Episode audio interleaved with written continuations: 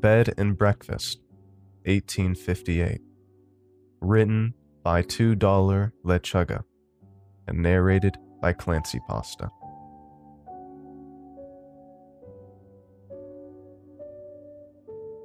I've always been a fan of history.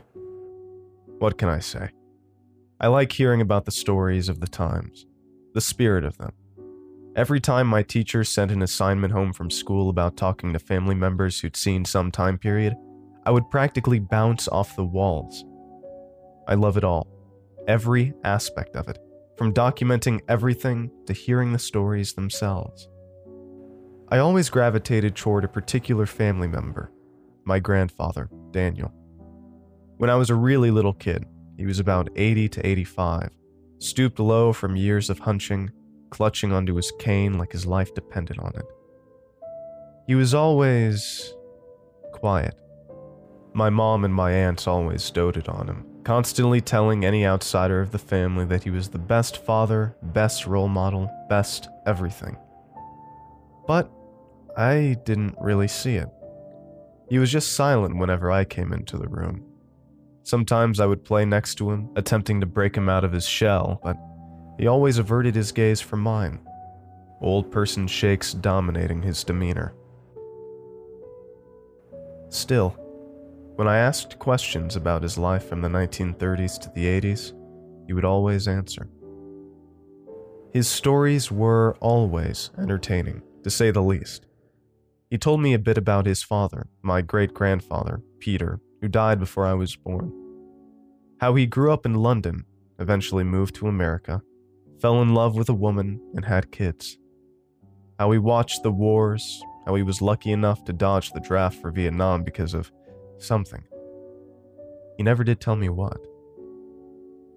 He died when I turned 13. It was a suicide. He downed his sleeping pills, drank a half bottle of vodka, kicked the bucket right next to my grandmother, Alice. She was a no nonsense type of woman.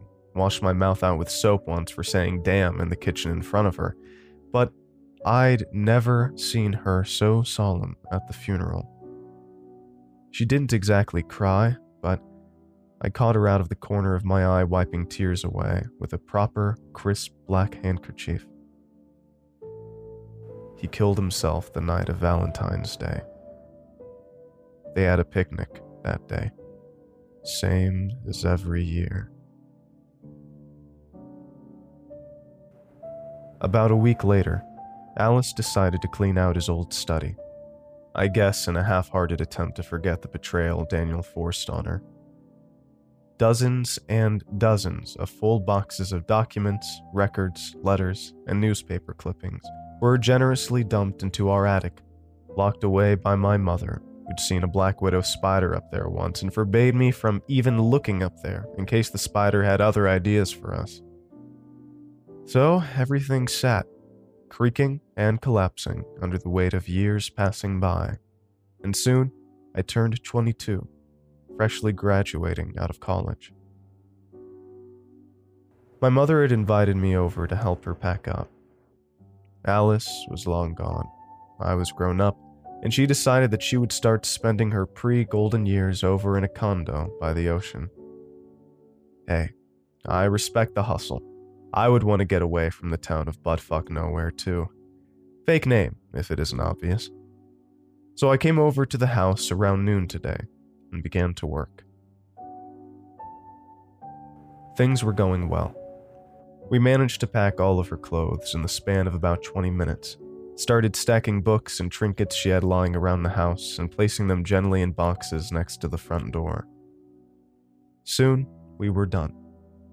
We only needed to pack her personal belongings, and the movers would handle the furniture, the appliances, and everything else. But somehow, my mind wandered to the attic, to what was in the attic. So, as my mother sat down to rest on the couch, propping her feet up and dozing off easily, I snagged the attic key from the vase she had hidden it in eight years ago and sneakily pulled the attic's ladder down. Despite the fact that nobody had been up there in at least eight years, There wasn't much in the way of a foreboding, unforgiving, loud sound emanating from the ladder's rope that would give away what I was up to. In fact, it was like it also went out of its way to make sure I could get away with my investigation. Like it, too, wanted me to uncover the secrets left behind by my grandfather. I wish now that it didn't. The attic was damp, and that was never a good sign. I inwardly groaned because I knew some of the papers and boxes were already gone. Humidity likes to crawl into the confines of papers, warping and bloating them, making them illegible and hard to even pick up, let alone to read. But even from where I stood, I could see that quite a few of the initial boxes actually intact set on top of Alice's old antique dining table she never wanted us to throw out. And on the small stack of boxes sat a journal. It was definitely dilapidated, but it wasn't really too destroyed, even for its age. And from there, I could see that it was old. Way too old for me to look at comfortably. But it also seemed preserved like someone was trying to take care of it. Something didn't seem right. I figured it was okay to take a peek. I mean, I love history, and this seemed to be important to my family's records. So, I delicately opened the hardback cover and immediately realized that the handwriting was different than anyone in my family's. It was loopy, quite fancy, and the word choice, dictation, and spelling suggested that the writer was British. Okay, made sense. Daniel's father, my great grandfather, Peter, was British. Explained a bit.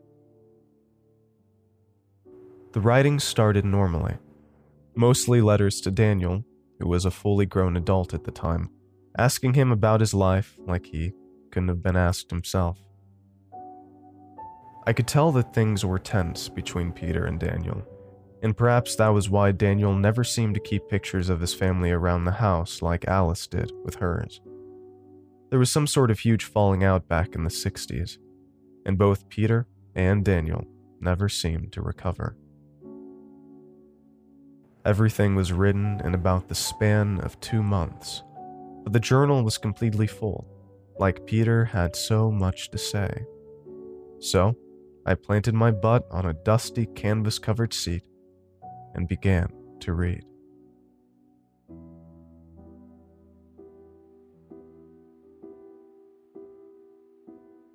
To Daniel, I have so much I desire to say to you, but I am on the last of my days, and though I wish you would come visit, perhaps it is best that you do not.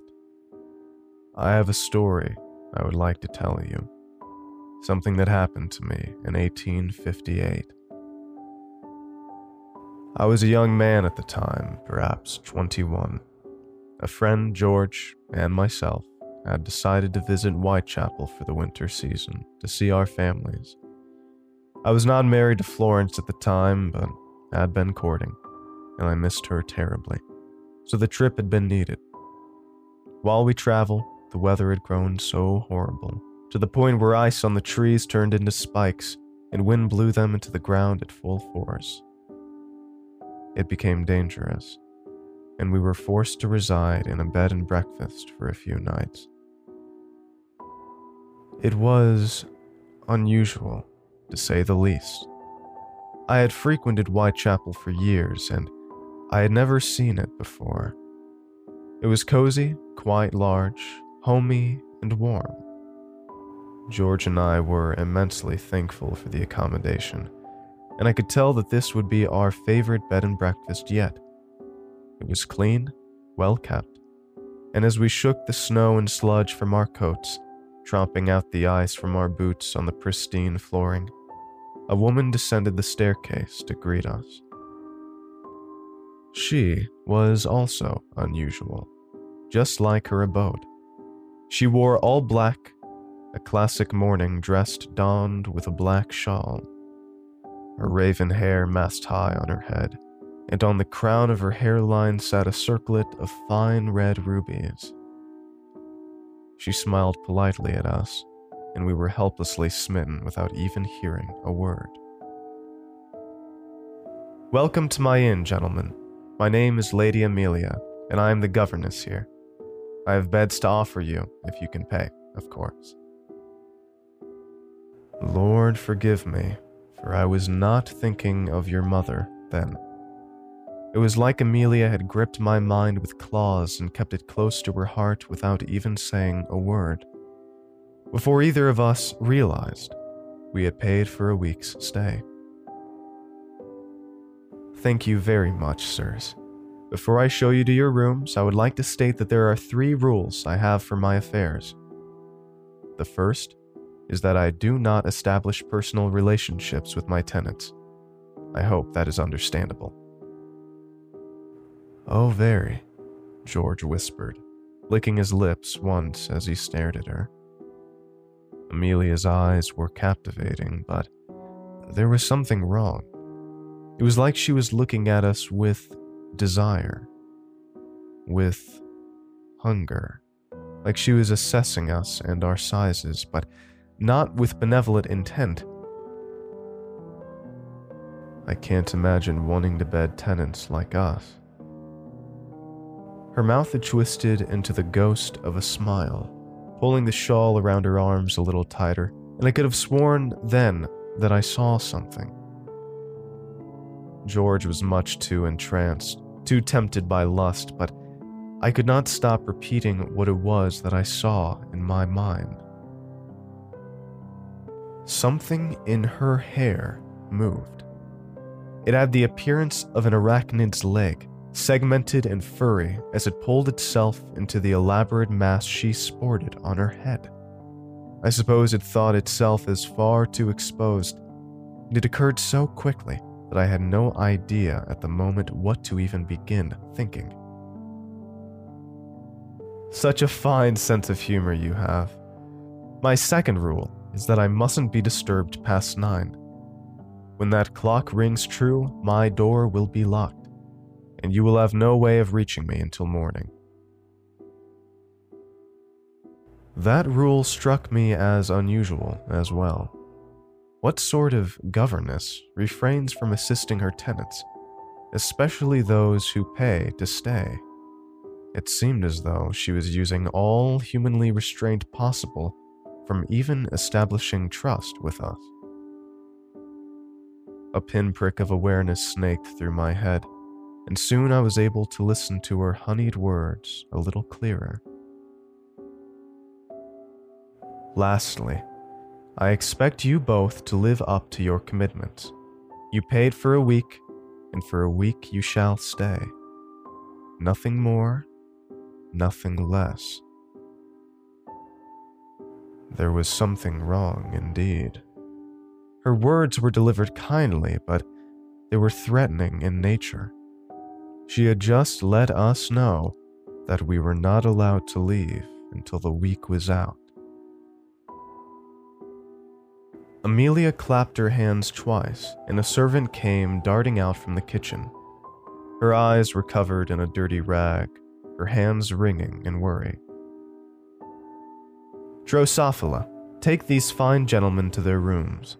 Breakfast will be served at nine. Drosophila nodded hurriedly and practically dragged us up the stairs. The rooms were of a stately sort, and there seemed to be nothing out of place nothing of worry at all. But Drosophila pulled me aside as George flopped into bed, swaddling himself with the sheets as he drifted into a deep slumber. Please leave. Leave now. The door down the hall clicked shut as she whispered. What? Why? I demanded, but she just shook her head fervently. Please listen to me. You must leave. Your friend is much too far gone now, but you have a chance. Think of your family. That gave me pause. My family? Who did the servant think I was? But I was inexplicably drawn to the mental image of my darling Florence, my wife, and you, my dear Daniel. How you were waiting for me at our summer home, wondering with your bright eyes when I would come home to see you once again. Please go, Drosophila whimpered, pushing her damaged hands against my polished chest, and as I glanced downward, I noticed that she was missing fingertips. Three out of five of the fingers on each hand were shortened artificially or gone entirely. As I looked closer, it was as if a veil was lifted from over my sight, and I could finally understand the morbid realization tugging at me from the moment I'd set foot into the abode. Parts of her were missing, like they had been taken out of her with nothing left behind.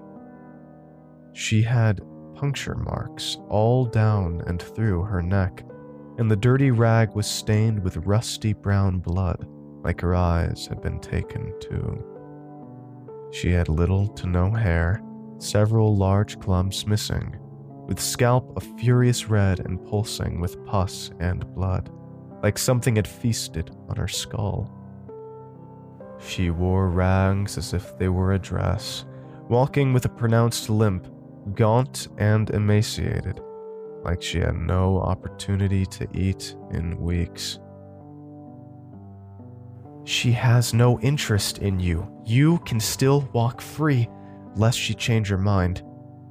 Drosophila cried desperately, just as George sat upright in bed. Please, just I pushed her slightly to the side as George volleyed himself out of the maid bed, his eyes a glassy white as he shrieked bloody murder. It was as if he were set alight with flame. He danced and writhed as if his skin were being burned as he awoke, throwing himself into the door of our room before breaking it down with impossible strength. Arachne, let me free. Sow your many withered fields with my ruby red blood. George screamed as he vaulted towards Amelia's door. You set my heart alight, you beautiful thing. I have nothing more to lose, nothing left to give except my very soul.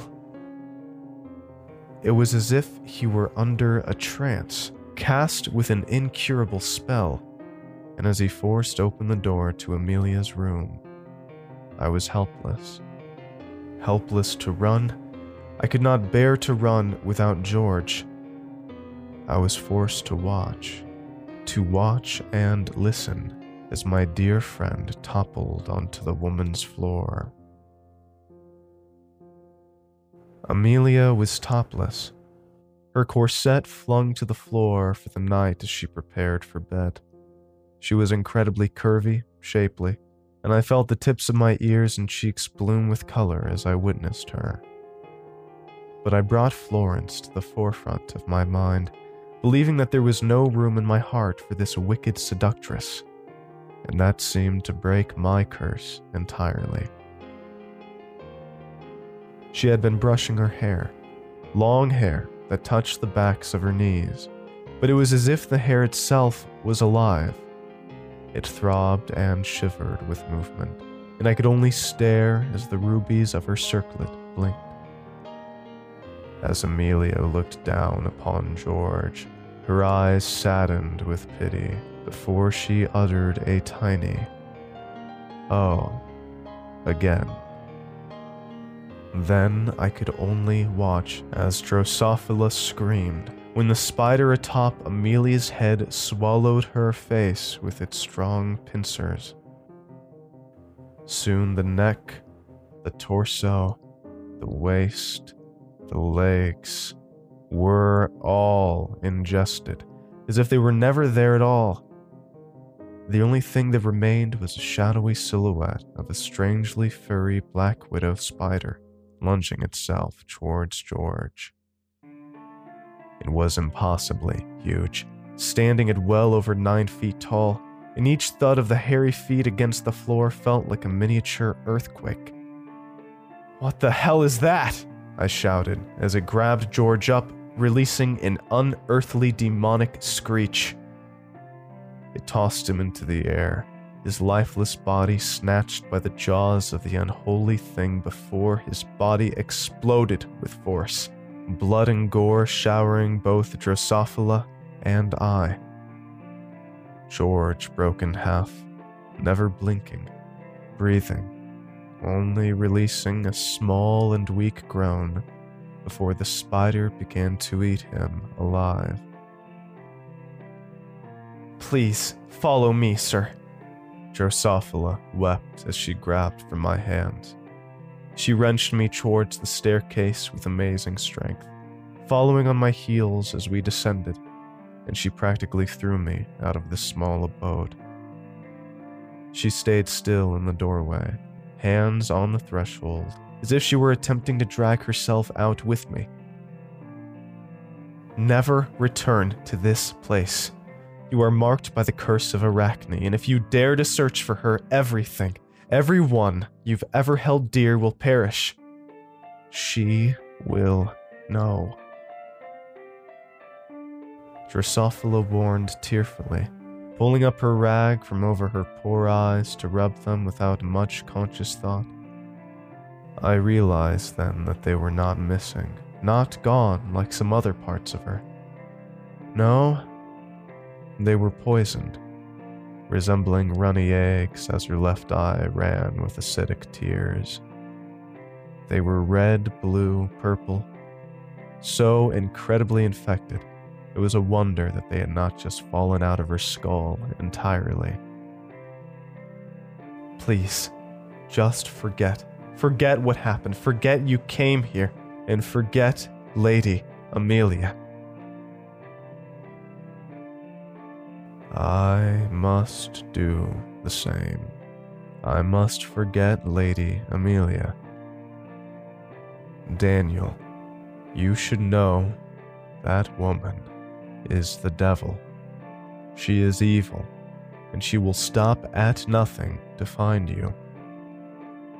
I hope you can forgive me someday, but I was curious. The curiosity with mystery of it all. It ate me alive, and I doomed you. Doomed your family, your descendants. I only hope God can properly judge me for what I've done. Arachne is the devil, and she will stop at nothing to find you and your family, just like she found me.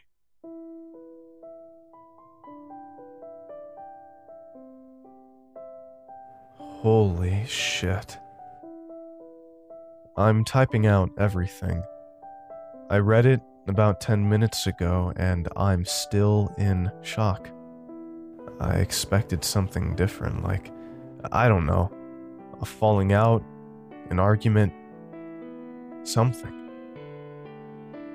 Peter did eventually go looking for more information, according to some library slips in the 1920s. He wrote some of his findings in the journal, but at that point his handwriting had deteriorated so much with age and madness that it's impossible to read. All I can make out is the name Arachne, Goddess, Bloodline, and Daniel. It's so strange. What did Daniel have to do with all this? He never went on the trip, and only Peter came out. Did he tell his family what horrors he'd seen? And did searching for Arachne cause a chain reaction? But the real kicker was when I picked up the journal to put it on the table. A photograph and a letter came tumbling out from somewhere within the notes, hitting the floor with a soft hiss. As I picked up the photograph, cocking my head a little, I realized what I was looking at. A soft faced woman with dark, intense eyes shrouded herself in a shawl covering a mourning dress. A small, evil smile quirked up on her face as she faced the lens. Behind her was what I can only assume was the original bed and breakfast, and the back of the photo only stated Bed and Breakfast, 1858, in Peter's loopy, slanting handwriting. And the letter just reads Dear Daniel, I was incredibly saddened to hear of the death of your father, Peter. He was a good man, a committed family man. There aren't many of those in the world anymore. He visited me once with a friend. They both had shown up for dinner. I hope you'll do the same. I'm located in Whitechapel, London. You should visit me and bring your family. You'll never be amiss at the bed and breakfast, I assure you. I would love to savor your company. Yours truly. Lady Amelia, February 14th, 2015.